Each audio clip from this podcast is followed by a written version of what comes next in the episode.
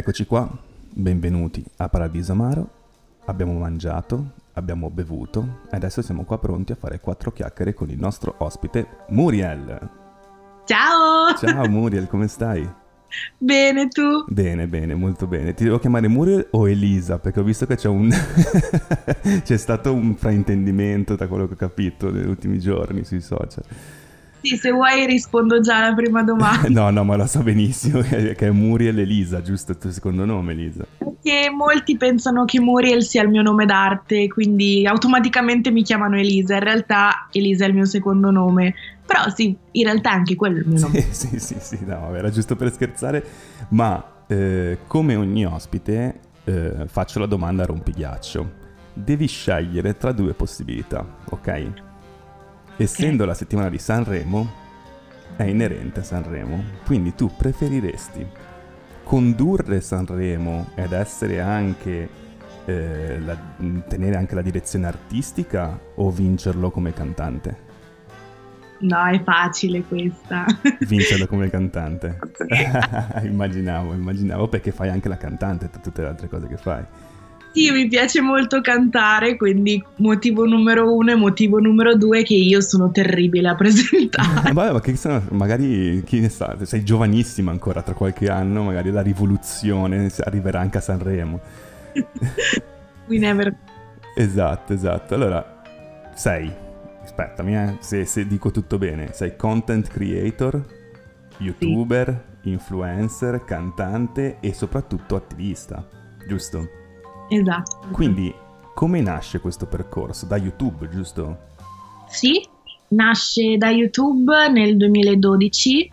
Ho appunto aperto il mio canale nell'aprile del 2012 perché volevo condividere le mie passioni, ero fan del mondo di YouTube già da parecchi anni, quindi volevo imitare i miei youtuber preferiti, ma nulla è nato con lo scopo un giorno eh, di fare questo come lavoro, era mm-hmm. proprio hobby della Muriel sedicenne eh, che aveva anche delle passioni un po' particolari rispetto magari ai suoi compagni di classe, quindi voleva trovare una sorta di famiglia online. L'ho sempre vissuto un po' come un diario online uh-huh. personale dove raccontare la mia vita, le mie passioni, le mie esperienze. E da lì ci sono stati un sacco di altri step. Come, come è passata da eh, essere una youtuber a diventare poi eh, a tutti gli effetti un influencer? Allora, eh, sicuramente perché man mano che passavano gli anni è cresciuta la mia community mm-hmm. ehm, di persone che guardavano i miei video. La crescita è iniziata più o meno nel 2014, quindi dopo due anni, perché all'inizio era veramente proprio caricavo un video ogni tre mesi, cioè non la prendevo seriamente.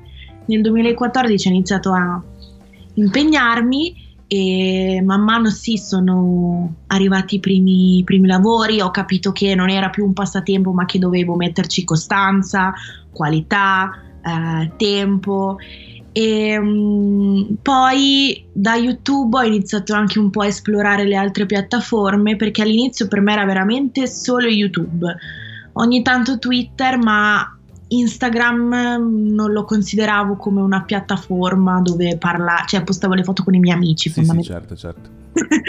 eh, con Instagram sono arrivata un pochino più tardi e fondamentalmente questo, cioè ci sono da tanti anni sul web ed è stato un percorso di, di lunga crescita con anche dei momenti di down perché circa nel 2018, 2017-2018 volevo mollare.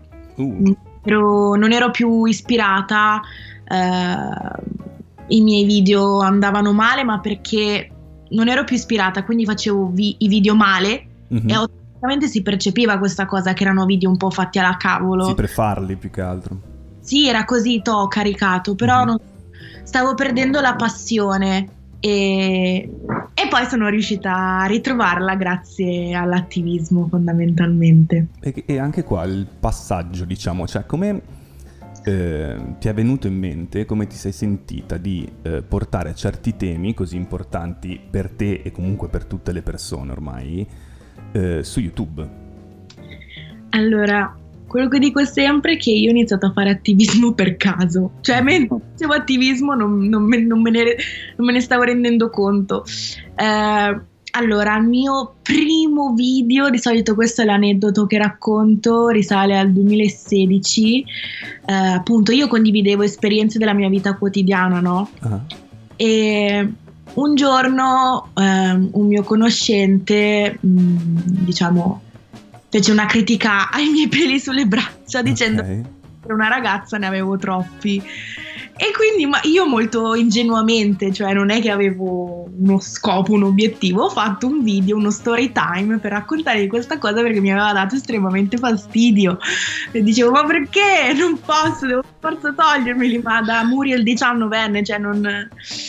E quel video aveva avuto un sacco di successo. E allora lì si è accesa un po' la lampadina. Mm, ok, eh, a quanto pare serve parlare di queste cose. Sì, c'è Poi, bisogno. Sì, poi sempre nel 2016 ho realizzato un video che io non lo chiamo video coming out perché non, non è il tipico video coming out, stavo semplicemente elencando delle novità mm-hmm.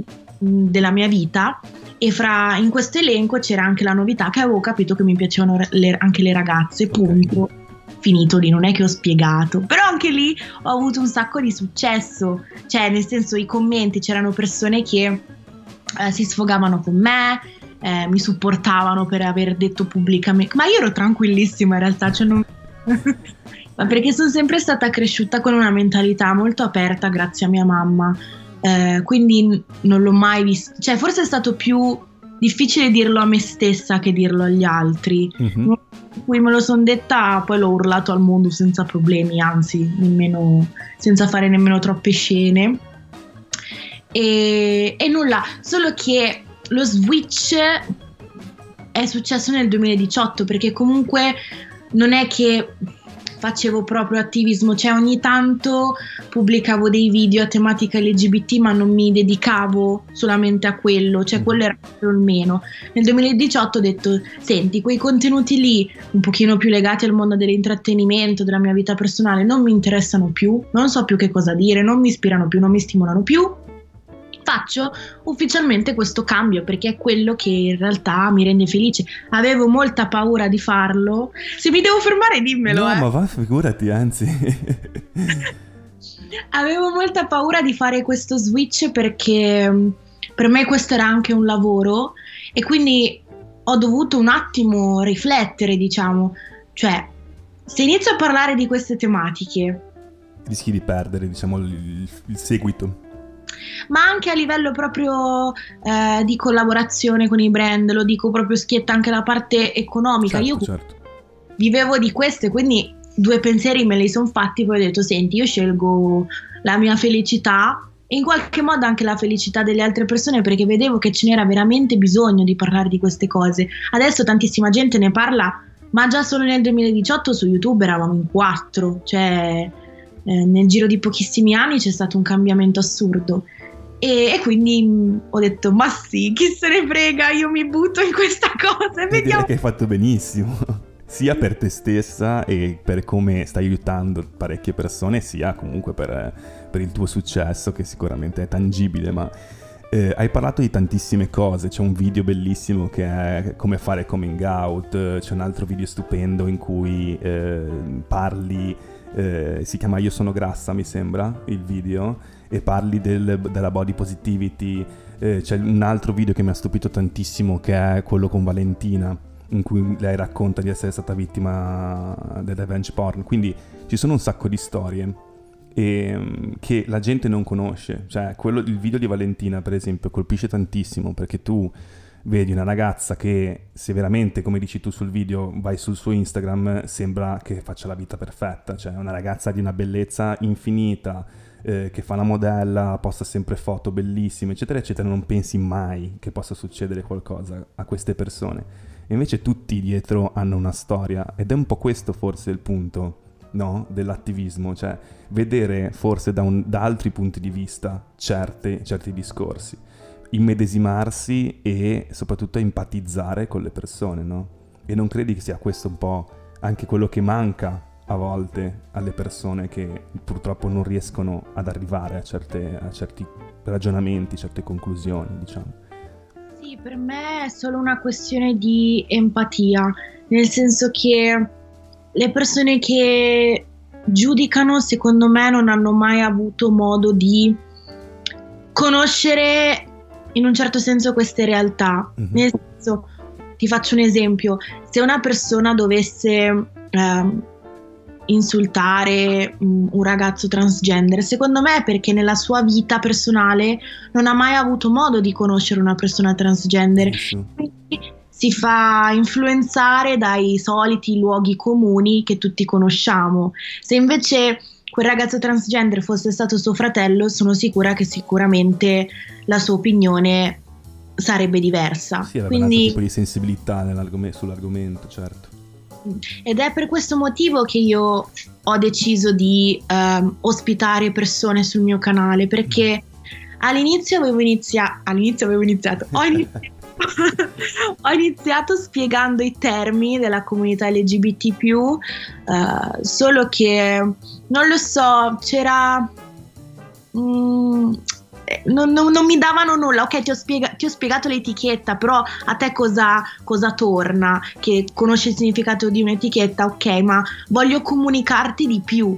E quindi ho pensato che forse ha anche più impatto, eh, secondo me, portarti una persona transgender che ti spiega la sua storia, certo. il suo certo. percorso, invece che dirti, ok, persona transgender significa che na na na na na na. E quindi ho proprio anche lì fatto uno switch, nel senso che ho smesso di sedermi alla cattedra, lo dico fra virgolette, ma ho deciso di portare storie di persone reali che esistono davvero, perché così secondo me è anche più facile che lo spettatore possa mm, empatizzare con la persona, con la tematica che, che stiamo affrontando nel video. Certo. Che si sta affrontando nel video, sì. Certo, certo. Ma guarda, io per farti capire ti faccio un esempio. Faccio 33 anni a luglio, quindi non sono né giovane né vecchio. Comincio a essere un, un baby boomer, diciamo. e fino a poco tempo fa, eh, anzi poco tempo fa, l'anno scorso, durante il primo lockdown, ho scoperto una cantante che si chiama Dua Saleh mm-hmm. eh, che sarà protagonista tra l'altro di Sex Education come attrice. E io sono un curiosone, vado sempre a guardarmi le storie degli artisti, eccetera, eccetera, e leggo non binary. E in Wikipedia in inglese eh, si parlavano come voi, davano del voi, no? A una persona. E io sono rimasto un attimo, sai, confuso, non, non, sapevo questi termini qua, sono andato a leggermi, poi con l'aiuto anche di Marta mi ha, mi ha, un po' fatto un po' lo spiegone che hai fatto tu su YouTube sui termini e io non sapevo neanche che esistesse questa cosa qua. Non sapevo neanche che esistesse, quindi anche se io sono una persona che, boh, nel senso non sono un attivista, ma non sono sicuramente uno chiuso di mentalità, eh, per assurdo non conoscevo queste cose qua. Perché? Perché io sono cresciuto, innanzitutto non sono cresciuto a Milano, ci vivo da due anni e mezzo sono cresciuto a Genova, che è una città completamente diversa, è tantissimo indietro su tantissimi aspetti. E poi sono, cre- sono cresciuto in un ambiente, passami il termine, cioè super etero. Ho sempre giocato a calcio, ho sempre avuto, non ho mai avuto amici di, con sessualità diverse, che, che non fossero eterosessuali, eccetera. Quindi eh, ho avuto difficoltà ad avvicinarmi in qualche modo, ad avere la possibilità di parlarne. La prima volta che sono andato in vacanza eh, con delle persone non etero, eh, praticamente è stato un... Um, cioè, è stato stupendo poterne parlare per me, fargli tutte le domande del, del mondo, no? E per fortuna erano persone che erano super disponibili a parlarne perché capivano che dall'altra parte non c'era un muro, ma c'era semplicemente ignoranza sì. E purtroppo ce n'è tantissima, credo, ancora in questi, in questi momenti, ma l'altro su tantissime cose, quindi non oso immaginare sui temi che, che, che affronti te. Quindi, quanti, anche qua, quanti hater hai? Io me lo chiedevo oggi, poi ho visto un video in cui tu hai cominciato a dire vabbè basta, adesso cancello tutti i commenti brutti perché mi sono rotta le scatole, giustamente, ma immagino che non sia facile anche dall'altro punto di vista. Cioè... Allora, Diciamo che la maggior parte dei miei hater sono su YouTube. Mm. Su Instagram mm, veramente una volta ogni due o tre mesi. Su YouTube secondo me perché è molto più facile eh, che un mio video come posso dire, cioè su Instagram, a meno che tu non vada nella pagina Esplora, vedi le persone che segui tu. Certo, sì, sì, sì, certo. Molto più facile vedere i video condivisi, anche se iscritto al mio canale, quindi vengono anche persone esterne a vedere i miei video. Io ho due tipi di haters fondamentalmente. Quelli che attaccano le mie tematiche, okay. che poi si dividono in insulto fine a se stesso, quindi la frase corta, piena di bestemmie e parolacce, uh-huh. oppure quello che argomenta, che cioè, rispetto un po' di più, almeno cioè, mi, mi stai insultando, mi stai venendo contro, ma almeno argomenti, non è un insulto fine a se stesso. E poi ci sono quelli che attaccano direttamente me come persona. Ti dirò, a me non hanno mai ferito più di tanto in realtà perché ehm, il fatto che siano virtuali, non lo so, percepisco veramente che la persona dall'altra parte dello schermo è, è una persona vigliacca, cioè mm-hmm. questa effettivamente se mi dovesse beccare per strada me le direbbe comunque quelle cose. Non, non penso, eh, mi ferisce molto di più un insulto dal vivo. Forse le minacce di morte, quelle un po' mi urtano, eh, slash mi spaventano. Ad esempio, un tizio l'anno scorso mi ha scritto, mm, mi ha commentato un video dicendo: Se ti becco a Roma, ti butto la benzina addosso e ti do fuoco. Quindi, se mo vado a Roma, questo mi che cosa mi fa? Mamma mia, che gente che c'è, incredibile. Tra l'altro, hai dovuto anche fare un video in cui spieghi il fatto che tu non promuovi l'obesità cioè, quando ho visto, ho detto, ma come cazzo è possibile che bisogna spiegare? Sei stata bravissima, tra l'altro, tu a farlo, perché spiegandolo veramente non hanno più armi a disposizione. Cioè, le differenze, raga, sono sostanziali, cioè non stai facendo una cosa così. Io chiedo solo rispetto. esatto, invece la gente ti butta merda addosso, ma... Um, secondo te, cos'è che scaturisce in loro quest'odio?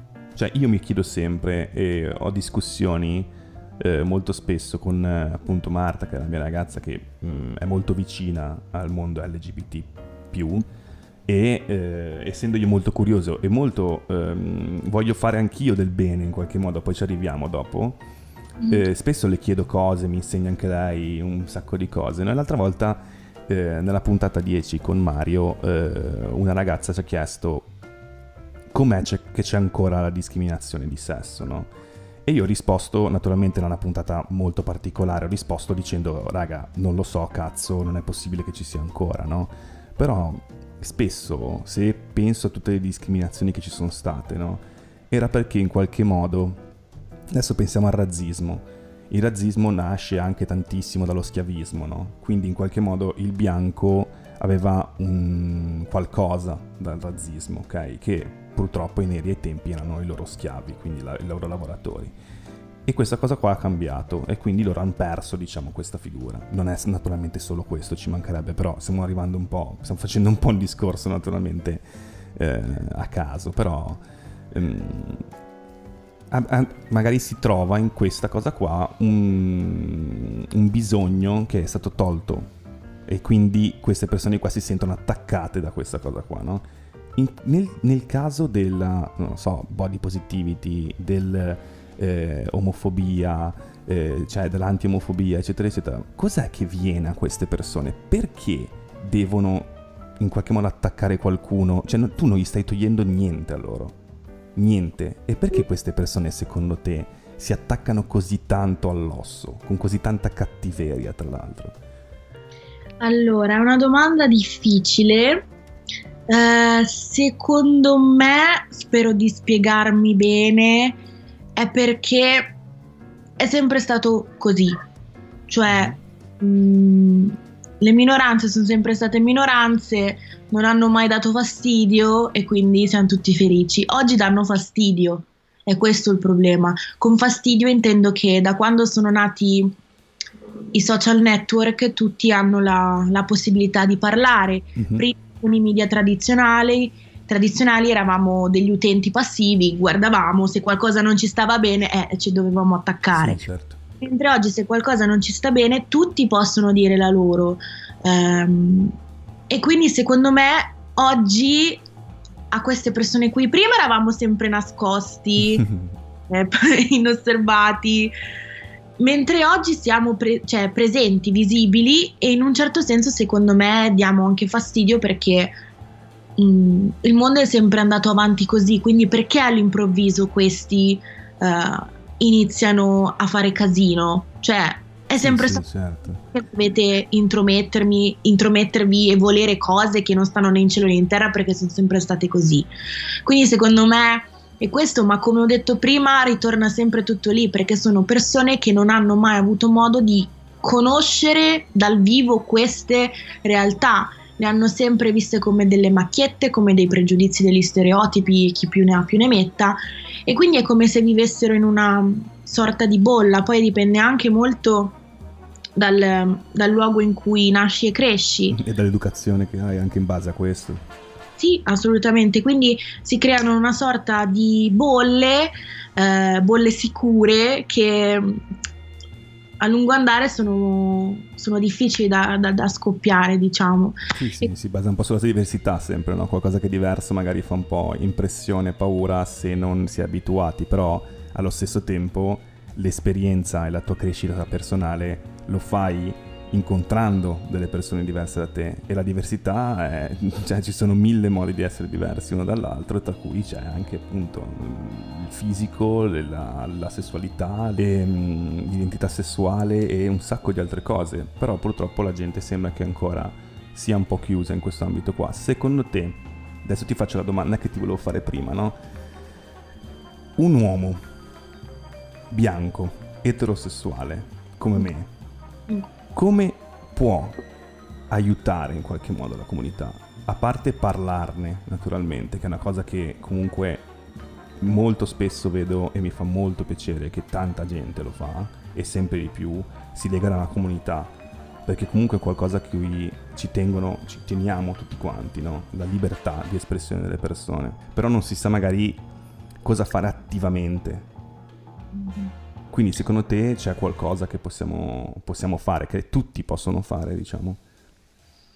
Allora, vabbè, sicuramente come hai detto tu, parlare perché se, mm, come posso dire, se è una persona con un privilegio, questa famosa parola che si sente eh, sempre. È vero, è vero, è così. Se è una persona con privilegio a parlare automaticamente è molto più probabile che, che venga ascoltata. Mm-hmm. Quindi quello sicuramente è importante. Il resto è difficile, cioè è, è banale da dire, ma... Mm, più si è, è meglio è anche. Sì, io sono per creare una catena umana, quindi uno fa il suo, può essere anche un piccolo gesto, ma se tutti iniziamo a fare questo piccolo gesto poi diventa un gesto enorme, formiamo una catena umana.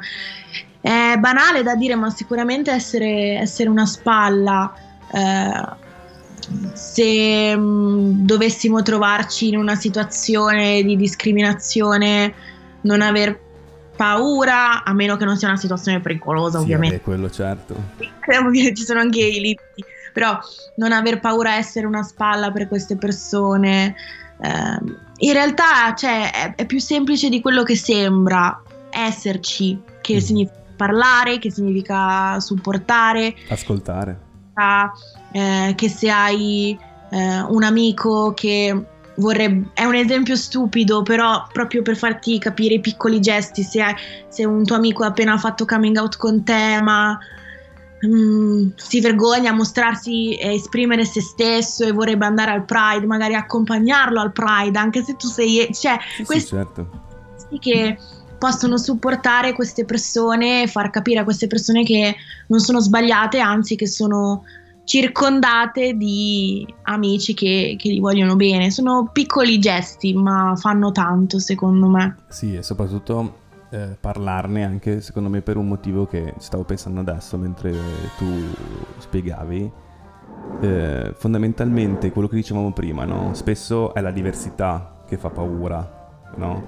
quindi se una persona diciamo, eh, naturalmente è brutto da dire così, però capitemi, cioè uguale a te, ti racconta un punto di vista diverso dal tuo, lo, magari lo ascolti un po' di più, quindi anche per questo, no? Cioè se eh, parlarne può aprire le menti delle persone, può cambiare il punto di vista delle persone, no?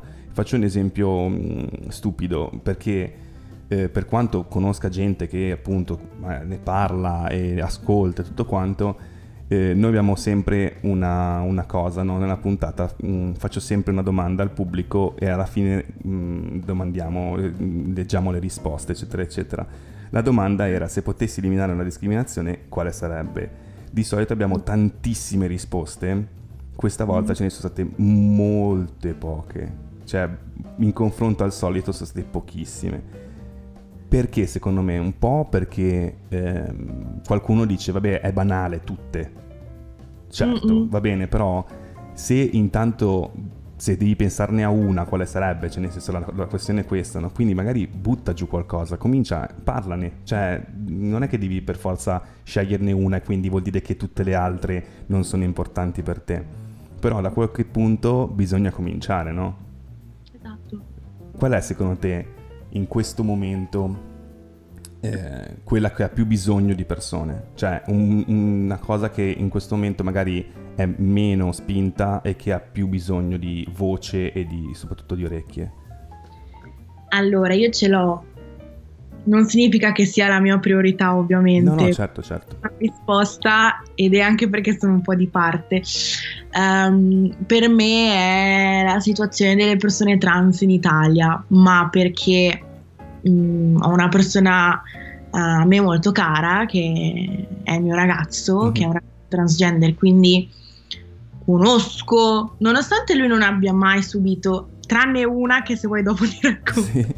non ha mai subito grosse discriminazioni, però a livello proprio burocratico e penso anche psicologico è un percorso molto duro e che nessuno conosce in realtà, cioè molti lo chiamano il capriccio, no? Eh, certo. Eh, ma nessuno sa realmente cosa ci sta dietro e poi perché mh, mm, secondo me è una, è una minoranza che oltre a non essere proprio cioè non se ne parla, non, non, non, se ne parla mai e se se ne parla lo fanno male proprio spinti dai soliti luoghi comuni, certo. il travestito, tutte queste cose qua orribili e non ci sono rappresentazioni nei media italiani. Vero, vero. Soprattutto ehm, cioè magari ci saranno sicuri io avevo visto un film indipendente dove il protagonista era un ragazzo transgender ma nessuno lo conosce sì, e... sì ma certo ma ho visto anche l'intervista eh, a una ragazza transgender che raccontava che il primo film aveva ehm, interpretato una ragazza transgender perché? Perché era la prima parte, naturalmente per cominciare la carriera l'ha, l'ha fatta, no? E eh, mi sembra la Rai, comunque non mi ricordo, in un'intervista lei ha fatto poi altri 20 film, faccio un esempio, e l'unica clip che hanno messo in onda durante la puntata è stata quella in cui lei interpretava una ragazza transgender mai fatto dopo nella sua carriera. E lì lei si è incazzata giustamente e ha detto ma scusate ma tra tutte le clip che avete mandate l'unica in cui io interpreto una transgender. Cioè è questo il problema. Che poi non era neanche scritta bene, cioè mm, esatto. il copione era veramente... Sì, imbarazzante, è vero. E io ti risponderei così, ma perché è una situazione che, che conosco molto bene e, e quindi mi verrebbe da dire questa. Cioè, secondo me, sotto questo punto di vista stiamo ancora molto indietro. Mentre per quanto riguarda, magari no, è il mio punto di vista, certo. però magari per eh, altre tematiche la gente sta iniziando a parlarne, anche magari nel eh, canale, nel programma mal, mal, cagato in tv. Ehm, però ne, se ne parla anche di body positivity, ho visto un sacco di dibattiti in tv, anche se ci sono la parte pro, la parte contro, quelle robe trash, però almeno ne parlano. Nelle persone trans proprio... Sì, è vero, c'è ancora una visione eh, su questo aspetto che è molto indietro. Cioè, io ho un cliente, eh, uno dei ristoranti più importanti di Milano, che ha mhm. assunto come receptionist una ragazza trans- transgender mm-hmm. e ehm, il documento portava ancora il nome da uomo. Sì. Okay? E già questa cosa qua fa, fa, un po' effetto e credo che sicuramente non sia piacevole per le persone che hanno fatto una transizione e soprattutto figurati in ufficio l'ilarità per questa cosa. Sì. Cioè, ah, ma quindi lo chef mette un, un, un trans, perché poi naturalmente anche se, se, hanno fatto, anche se hanno fatto la transizione, li chiamano un trans che non si fa, non è così, punto. E l'ilarità per questa cosa e cioè, ti viene da mettere le mani nei capelli e dire ma perché? Eh no, infatti l'aneddoto che ti volevo raccontare è molto recente. Mm-hmm. Io e il mio ragazzo stavamo cercando un ufficio perché è un po' complicato lavorare in questa casa, diciamo. e ce l'hanno rifiutato. No. Non l'ha... Ma per quel motivo lì? Sì. Ma non ci credo, ma dai realtà i, i, documenti ce li aveva già rettificati, è semplicemente perché il proprietario di questo ufficio ha chiesto all'agente immobiliare che ci sta come domanda cosa fanno questi due come lavoro, cioè per capire chi sta entrando nel mio spazio, vorrei capire un po' che cosa fanno questi nella vita. E, um, avranno cercato i nostri nomi su Google e hanno trovato tutte le nostre interviste e citazione non vogliamo eh, persone del genere nel nostro ufficio. Persone non... del genere, mamma mia, mi dispiace, guarda, sentire queste cose, mi dispiace tantissimo. Tra l'altro, Ethan, giusto? Sì. Esatto. Eh, ultimamente, eh, se ne vuoi parlare naturalmente, ha anche subito una, un'operazione, no? Si è anche sottoposto a un'operazione. Sì. Come sta? Esatto. Adesso è, quasi, è passato quasi un mese. Ok si sta riprendendo anche perché è molto più autonomo nelle azioni quotidiane, ha meno dolore, meno fastidio. E qualche, prima di iniziare uh, il podcast, la puntata, eh, è entrato in camera a dirmi che mm, fra quattro giorni potrà togliere la fascia, quella contenitiva post okay. Quindi ci siamo quasi, eh, il peggio è andato fondamentalmente, cioè lo step più difficile, ovvero ehm, la sentenza da parte del tribunale per avere l'ok per il cambio dei documenti per potersi operare, era forse quella la parte un pochino più complicata di questo percorso e l'abbiamo, cioè l'abbiamo, io non c'entro nulla, però certo. hai sostenuto. Sì, nel senso eh, è stato un momento molto importante, forse il più atteso per una persona che decide di intraprendere il percorso di, di transizione e finalmente ce l'ha fatta fondamentalmente. Bene, sì. bene, molto bene, salutamelo dopo. E, mh, mm, scusami, giusto per mettere puntini sulle i, il mm. tipo di operazione che ha subito si chiama?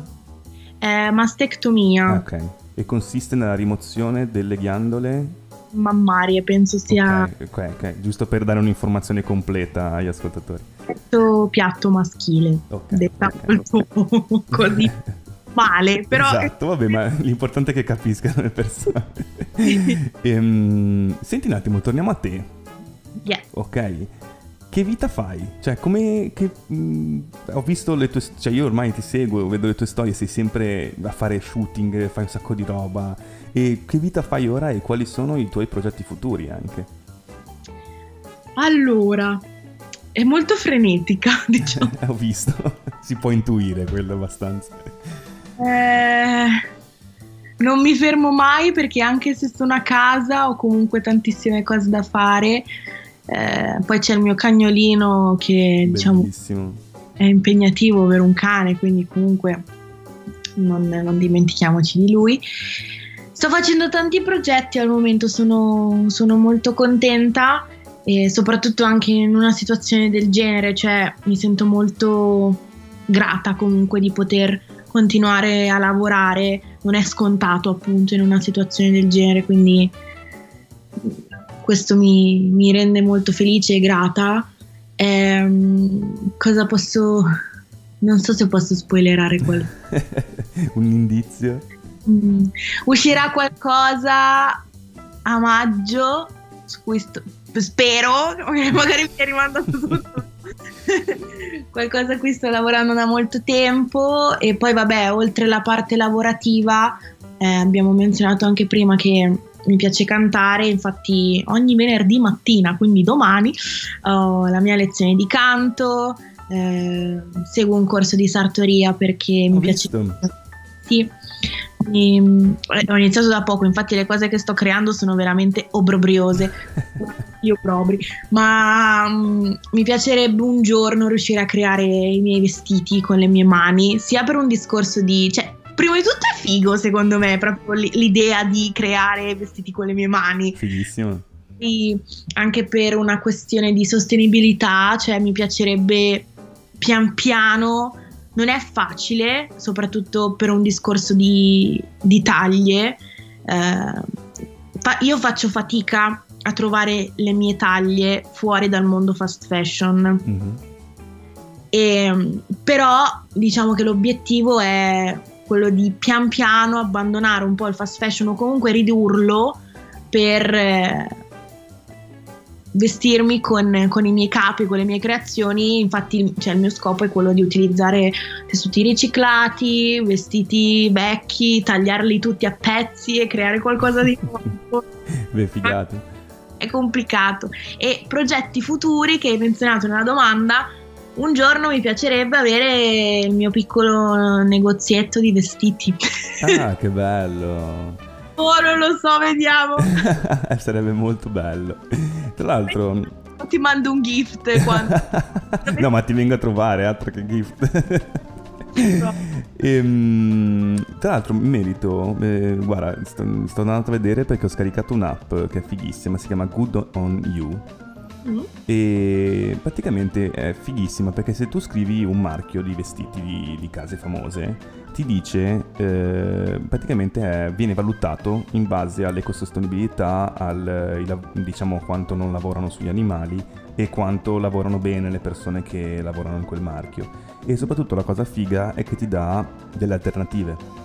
Quindi se, se, tu cerchi un marchio e ti dice mh, guarda lascia stare perché questi non danno neanche i dati a eh, a noi o comunque in generale non forniscono i dati perché probabilmente non, non sono ancora buoni su questa, su questa cosa qua, ti dà, dei, ti dà, dei, marchi simili però molto più ecosostenibili e animal friendly eccetera eccetera, è molto molto carino. Good on you. Good on you, esattamente. E, ehm, grande, grande, grande. Io ci ho scoperto dei, dei, bei, dei bei marchi molto molto molto interessanti. Ehm, allora, quindi abbiamo parlato di, della tua vita, eccetera, eccetera. Ti faccio una domanda che eh, mi interessa perché in qualche modo da un po' di tempo mi sono affacciato a Instagram come eh, diciamo utente per avere più visibilità no, col podcast e mi sono reso conto che è un casino difficilissimo veramente difficilissimo e soprattutto può influire tantissimo no? quindi quanto, cioè, come ti sei affacciata tu da YouTube a Instagram e poi come ti ha aiutato in qualche modo, penso che ti abbia aiutato, poi vabbè, vediamo, ce lo dirai tu, come ha influenzato ecco, tuo, la tua carriera? Allora, mi ricordo ancora quel, quel giorno.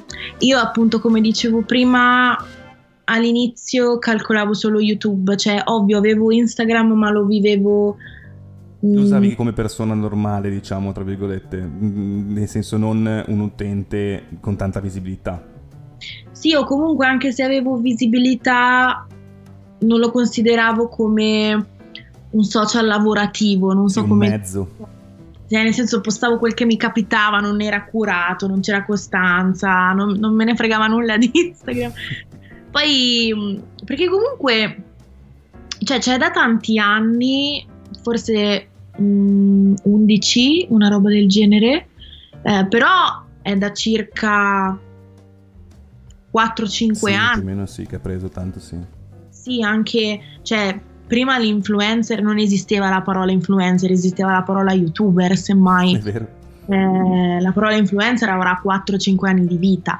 Vabbè, comunque ho capito che mh, mm, potevo, cioè che era un po' uno spreco uh, trattarlo così senza dargli minima importanza e che potevo comunque portare le mie tematiche affrontate su YouTube anche su Instagram, perché comunque sì, sono entrambi due social, ma hanno due metodi comunicativi completamente diversi, quindi con Instagram potevo arri- arrivare a un pubblico totalmente diverso rispetto a quello di, di YouTube.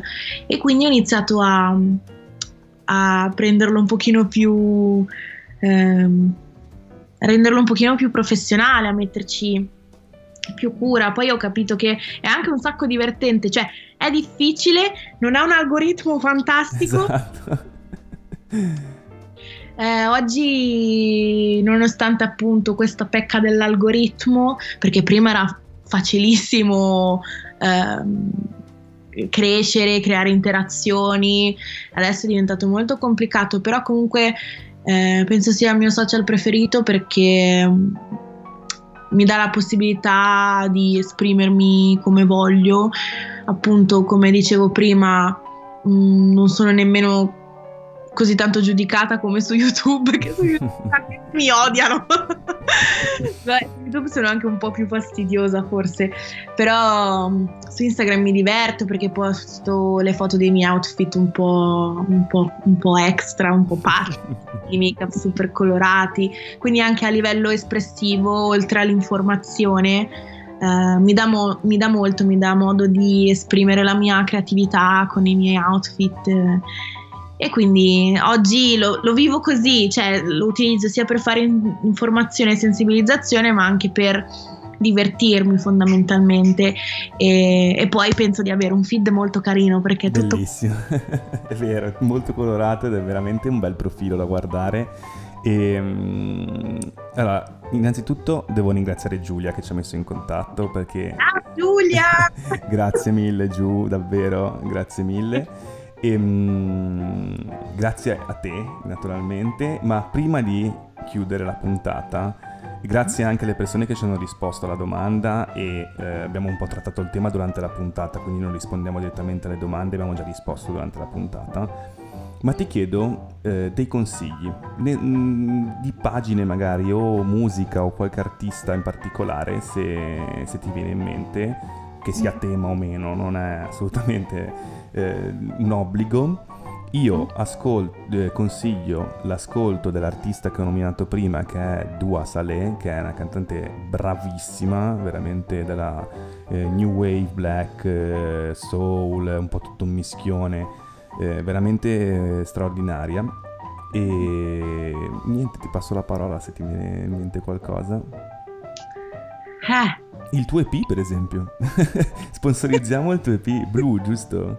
Sì, Blue, eh, vabbè, è uscito due anni fa, ma era una cosa così fatta per divertimento, cioè non avevo un obiettivo, era più fare un tick nella lista delle cose da fare prima, prima di... di morire, come hai detto nel video, è vero. Beh, però è carino, molto carino, quindi comunque ascoltate anche Blue.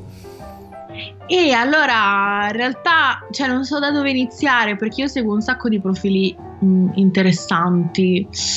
Eh, vabbè, allora, sicuramente vorrei consigliare una serie tv che in realtà è abbastanza conosciuta, cioè io penso che sia abbastanza conosciuta. Okay. Pose? Non l'ho mai sentita io. Ok, Dov'è?